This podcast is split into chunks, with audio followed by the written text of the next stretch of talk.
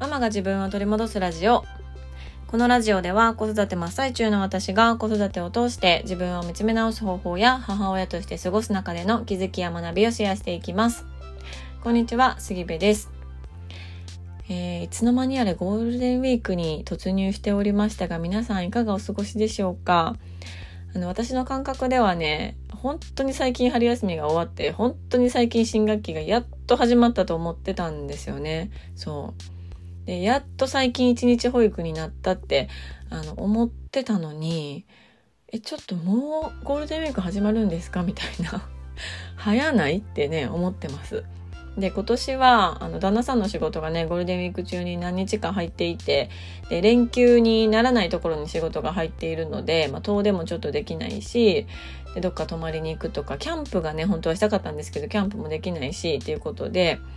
まあ、その時点で私のねゴールデンウィークに対するモチベーションとか気合っていうのがあの全くなくなってしまってたんですよね。そうまあ言い訳ですけどそれもあって何の予定も立てず何のねあの約束もないまま、うん、あのゴールデンウィークに突入してしまいました。皆さんはどんな風に過ごされるんですかねどこかに行かれたりだとか、何かご予定があるのかなと思ってるんですけどもゴールデンウィークこんなんしますとかどこどこ行きますっていうのをぜひねあの LINE の公式アカウントに送ってもらえたら嬉しいなと思います。で私はそれを見ながらあの皆さんがねあそこ行ってるんやなこれしてるんやなっていうのを妄想しながらもうひたすら家でダラダラしたいと思います、うん、そもそもちょっと予定がないのでね、うん、でまあまあ私が一人で子供たちを連れてどこかに出かけたらいい話なんですけど、なんせちょっと私家からね、半径2キロぐらいまでしか運転したことがなくって、うん、ちょっとね、その距離は伸ばしていきたいとは思ってるんですけど、その距離を伸ばす挑戦をするのは、まあ、確実にゴールデンウィークではないよなと思って、うん、まあまあ半径2キロ以内でちょろちょろしようかなと思ったりしてます。うん、まあスーパーぐらいしかないんですけどもそうそんな感じで思ってます。ゆっくりするゴールデンウィークになりそうやなと思ってます。まあ、子供たちはきっと家の前でね、お兄ちゃんお姉ちゃん小学生組は家の前でずっと天気が良かったら遊ぶんだろうなと思ってるのでね、そうまあゆっくりします。はい。まあそんな今日のテーマなんですが、今日のテーマは叱ってと言われたらというテーマでお話をしようと思います。この叱ってっていうのは、あの、我が子以外の子、我が子のうちの子たちの、まあ、友達だったり知り合いの子供に、うちの息子だったり娘だったりをあんなんされたから、あの、叱っといてって、うん、言われたっていうことなんですけど、まあまあ、わかりやすく言うと、あの、チクられたっていうことなんですけど、そういらんことしてきたあのお宅の息子がいらんことしてきたんで叱っといてくださいっていうあのチクリを受けたっていうねあの極端に言うとというか分かりやすく言うとそういうことなんですけど、うん、まあそんなことがあったんですよ。でねあの、まあ、何があったかというとまあ、私もそこにいなかったから実際のところどうなってどうなってね何が起こったのかっていうのはわからないんですけれども、まあ、そのあの訴えてきていたある女の子がいてねその子のあの証言によると公園の鉄棒のところにあのペットボトルのジュースを置いていたとそうそしたらあのうちの息子がそれを蹴ったと、うん、言ってきたんですね。でそれをあのまあ、家私が家の前で末っ子と自転車のね練習をしてたのでそこにこうこの女の子が来て「うん、あのこんなんされた」ってあの言ってきたんですね私に。そ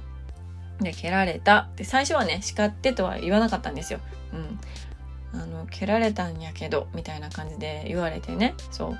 で、まあ、息子はそこにいて、いや、折れちゃうし、とか言ってるんですよね。そう。で、私は、あの、まあ、話をね、早く終わらせようとするのであれば、ああ、もうそうなんや、ごめんなって言って話を聞いてというか、うん、ごめんなって言っとくわ、みたいな感じで終わらせることもできたんですけど、でもそこに息子もいて、息子はね、あの、折れちゃうしと言ってるんですよ。そう。で、まあ、息子と同じシルエットの、あの男の子たちがね近所には何人かいるから 確かに折れちゃうしっていうのが本当かもしれないんですよね。うん、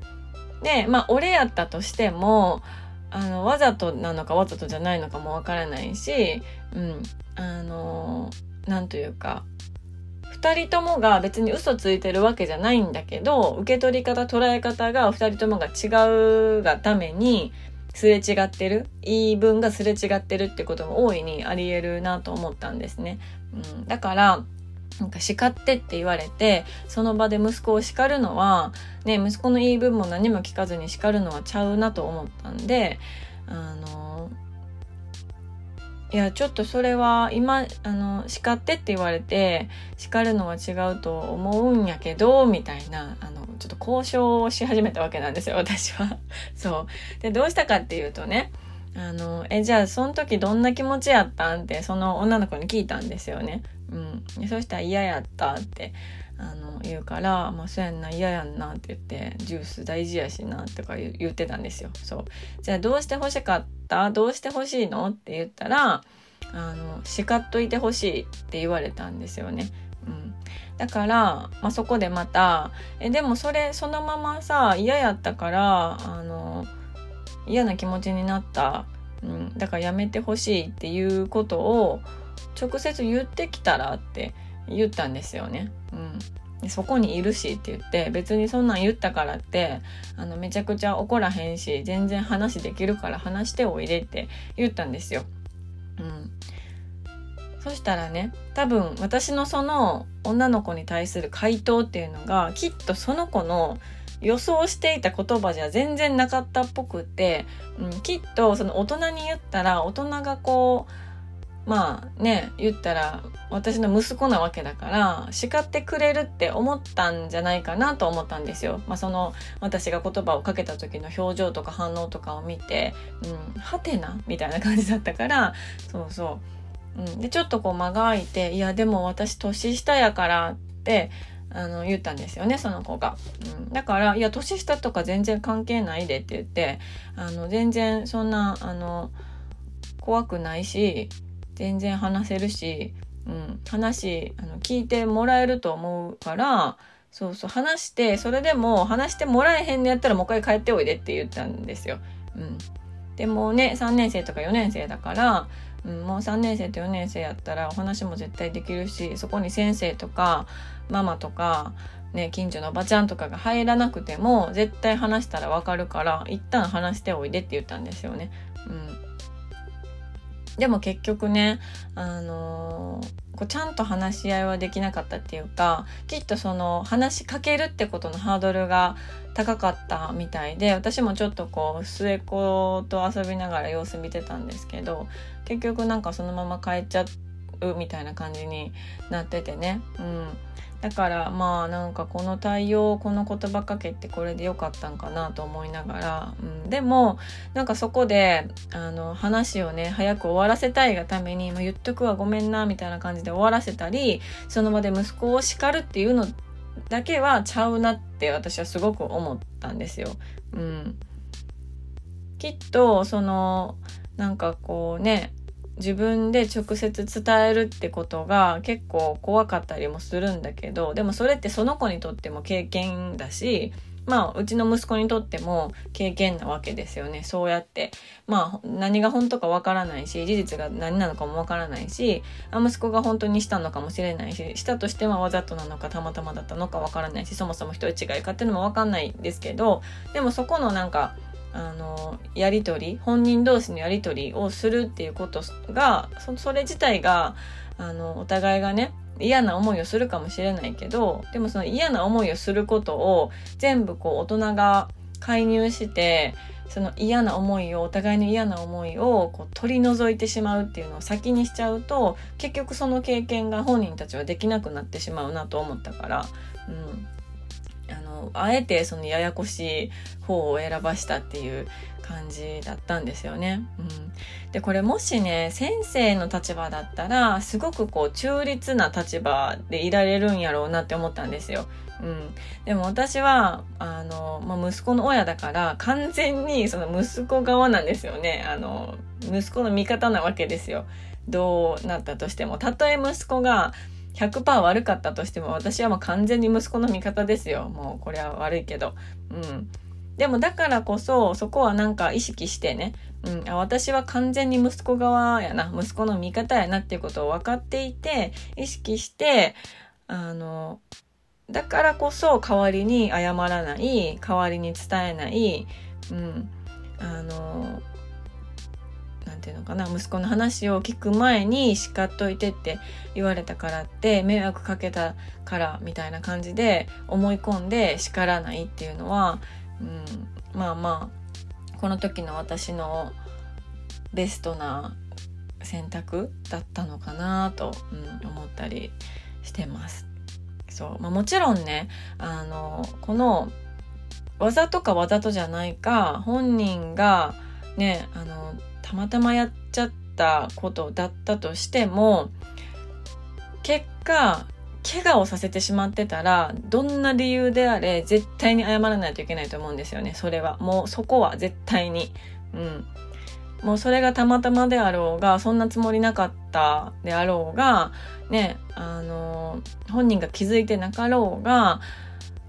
こう手が当たってしまった体に当たってしまってなんかこう怪我させてしまったとか何かこうね物がぶつかって怪我させてしまったとかだったらどんな理由であっても絶対的に謝らないといけないし、うん、そこはもう100%こちらが悪いっていうあのことになると思うんですよね。うん、でもなんかそうじゃなくってあのそれこそジュースがねジュース倒されたとかなんか落とされたとかっていうのは、うん、まあそれぞれあの A と B の人がいれば受け取り方捉え方っていうのが全てにおいて違うから、うん、そこのすれ違いっていうのはやっぱりね、あの親がすぐに入ってそこで謝る叱るっていうことで片付けるんじゃなくって本人同士の、ね、やり取りの中でいろいろ学ぶことを経験することがあるんだろうなっていうのはすごくね、うん、思いました。うんでこれに関してはね私もともとこういう考え方があったわけではなくって長男長女が通っていた幼稚園だとかあとは長男が行っていた1歳半から1年間ぐらいかな行ってた療育でねすごくそういう子どもたちのやり取りに対してどうやって大人が介入していくかっていうのをあのすごくあのいろんな角度から教えてもらったんですよね。うん、でこれって月齢にも寄ってくると思うしその発達の具合にも寄ってくると思うし子どもたちの関係性とかにも寄ってくると思うんですよ。うん、でもやっぱりもう私はそのね、ある程度言葉が喋られるようになって自分の気持ちがこう伝えられるようになっている年齢であれば特にも今回なんて小3小4とかの話だからね、うん、であればもう本人たちに委ねて、うん、もうあまりこう入り込まないっていうのはすごくなんか大切なことなのかなと私もちょっとね考えさせられました。ただ、まあ、正直ねあの感情が私にもあるからいやもうそんなんチクってこんといてよってあの 実際思いましたよ。そう、まあ、あの正直あの正直なところ言うといやもうジュース倒されたぐらいでって思いますよ。だって息子の味方だから私は息子が可愛いからいやそんなんもうわざとちゃうしみたいなそんなことする子ちゃいますけどみたいな感じであのそう思う部分ももちろんあるんですよ。うん、なんなん？みたいな、ジュース倒されたぐらいでそんなん言ってこんといてよっていう私もいますよ、もちろんそんなん。あの、全然私はもう仏じゃないから、あの、そんな私もいますよ。うん。いるけど、でもそれは、あの、ただただその捉え方の違いなだけだし、どっちが悪いとか、この子の親のね、なんか、しつけがどうのとか、接し方がどうのとか、なんかそういう問題じゃなくって、ただの本当に違い、うん。本当に違いなんですよね。受け取り方の違いだけだからそうそれは息子にも言ってうん。なんかあのそう。まあどっちが悪いとかじゃないと思うしママはね見てないしそうそうあの誰が悪い誰があかんみたいなっていうことよりもただただ本当にあの受け取り方の違いなだけやと思うよみたいな話をしてたんですけど。でその点はなんか息子はすごいその受け取り方の違いについてはすごく好きなので ああれねみたいな。ママがあのよく言ってるあれねみたいなミステリーという中で言ってたやつねみたいな感じで。言ったりしてましたけど。そうそう。なんかねこうやって子どもたちのやりとりを見ているとすごくあの考えさせられるし学ばせてもらうし、うん、こう子供だからこそ出てくる大人だったらきっとそういう気持ちって出さずにちょっと嫌なことあってももう目つぶっちゃうみたいなややこしいことになるから目つぶっちゃうみたいなこともあるんだけど子供たちってそれをこうねちゃんと言葉にしたり嫌って気持ちをあからさまに出したりとか、うん、したりするから、うん、本当にね子供たち見てるのが一番勉強になるなって改めて思ってました。はい。ということで今日のテーマは叱ってと言われたらというテーマでお話をしました。えー、今日のね、テーマは結構まあまあ小学校4年生3年生とかの子供たちのお話なので、うん、大きめというか幼児乳児さんのお話ではなかったんですけれども、まあ、ちょっと私のねリアルタイムな出来事だったのでシェアさせていただこうかなと思ってお話をしました、えー、最後まで聞いていただきましてありがとうございます、えー、ご意見ご感想そしてあのゴールデンウィークのご予定をですね LINE の公式アカウントからぜひぜひ教えていただけたら嬉しいです。そして私はそれを見ながらあの来年のゴールデンウィークはここに行こうかなあそこに行こうかななんていう妄想をね膨らましながら家でダラダラしたいと思ってますのでぜひぜひメッセージをお待ちしております。はいということで今日も素敵な一日になることを願っております。